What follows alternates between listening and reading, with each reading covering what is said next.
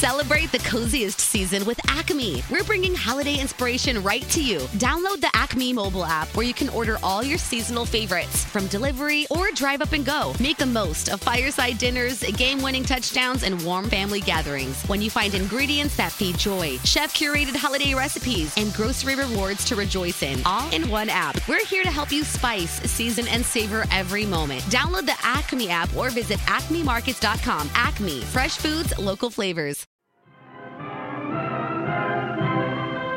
Steel, the nation builder, plays the leading role in the development of America. A US government film from 1946, making clear how steel has long been seen as key to the prosperity of big industrial nations. Steel, the bone and sinew of our industrial world. Steel, the. Today, though, steel is viewed less glowingly by many as another example of a heavy industry which needs to clean up its act. 9% of global emissions come from the steel sector. In fact, steel is the second largest emitter after cement. So there is a real pressure externally to decarbonise. Lots of governments around the world have committed to zero carbon by 2050, and it looks as though those targets are going to come closer as well. Chris McDonald is a former research and development manager for one of the world's biggest producers, Tata Steel. He now leads an independent research and innovation centre called the Materials Processing Institute in the UK. When I spoke to him, we began at ground level. How is steel made? We start with iron ore, which we mine in places like Brazil and Australia. And the iron ore contains iron, but it also contains oxygen. And we need to get the oxygen out uh, in order to purify it. And to do that, we heat it up to very high temperatures, to 1400 degrees centigrade. And we do that using coal, and that's where the carbon dioxide emissions come from. The output of that process in the blast furnace is a very hot liquid iron to make it into steel, we combine it with some other metals. We also put a little bit of carbon in it as well, that helps with the strength. And then we let that uh, go hard and we can shape it and form it, and that's what steel is. Carbon, in the form of a special kind of coal known as coke, is a fundamental part of the very chemistry of how steel is made, a process for turning rock into metal discovered in the Iron Age. Now, though, work is underway in laboratories across the world to find new ways to reduce steel's carbon footprint in the 21st century. And we can see that in this furnace here, there's this transformation happening right in front of my very eyes.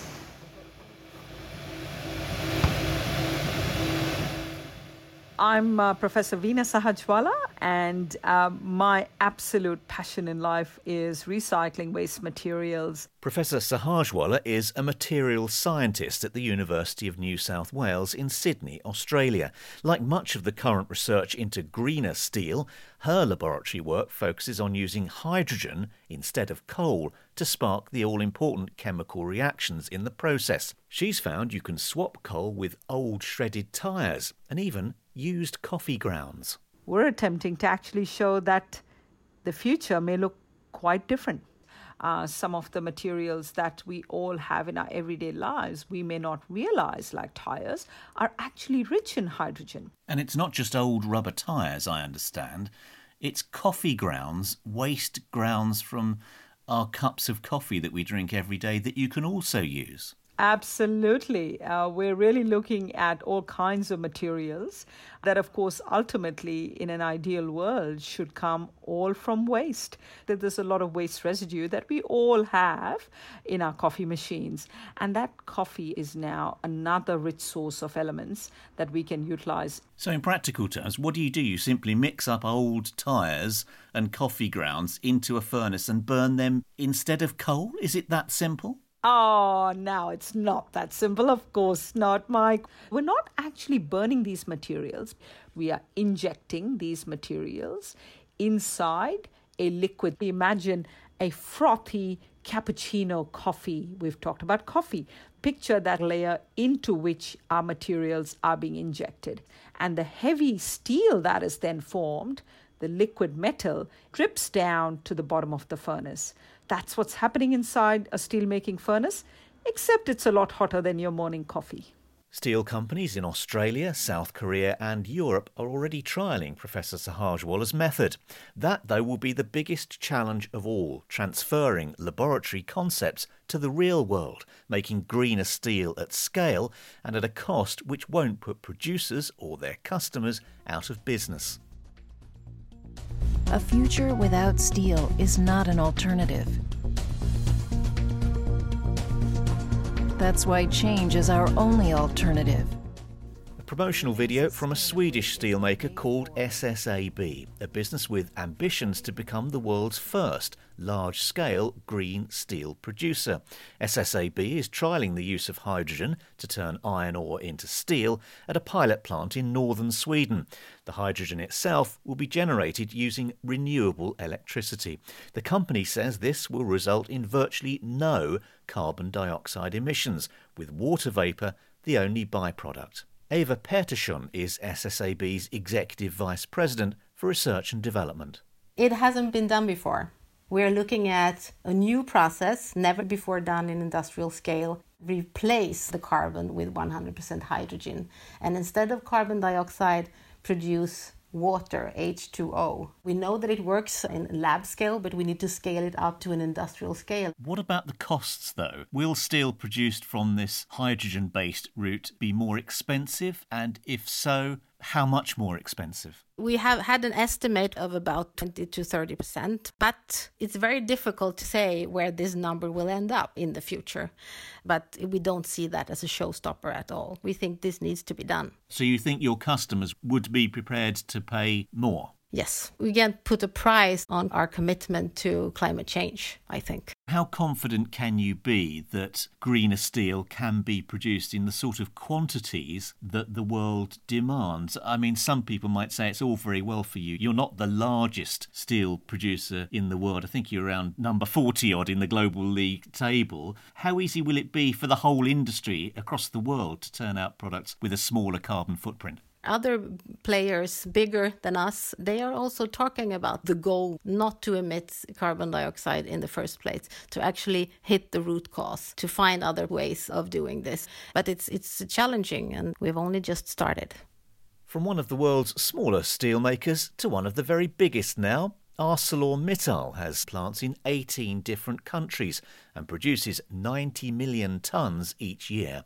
I've been speaking to ArcelorMittal's head of sustainable development, Alan Knight. He believes it may not be practical for big producers to stop emitting carbon dioxide. Finding ways to capture carbon instead, so it doesn't escape from the steelworks into the atmosphere, he says could be a better way forward that route is, according to our calculations, coming in at a lower cost. If it doesn't go in the sky, what's the problem? And so, if we can decarbonise at a lower cost, surely we owe it to ourselves and our customers to pursue that. So, you're keen for carbon capture to be a part of this future. Is, though, the technology really there for that to happen effectively at the moment? Yes, and we're piloting it. But you could ask the same question of hydrogen. Is that technology really there? The honest answer is all of us are at the pilot testing stage. Work in progress, still more to be done. I've heard one estimate that the cost of greening the global steel industry will be $1.4 trillion.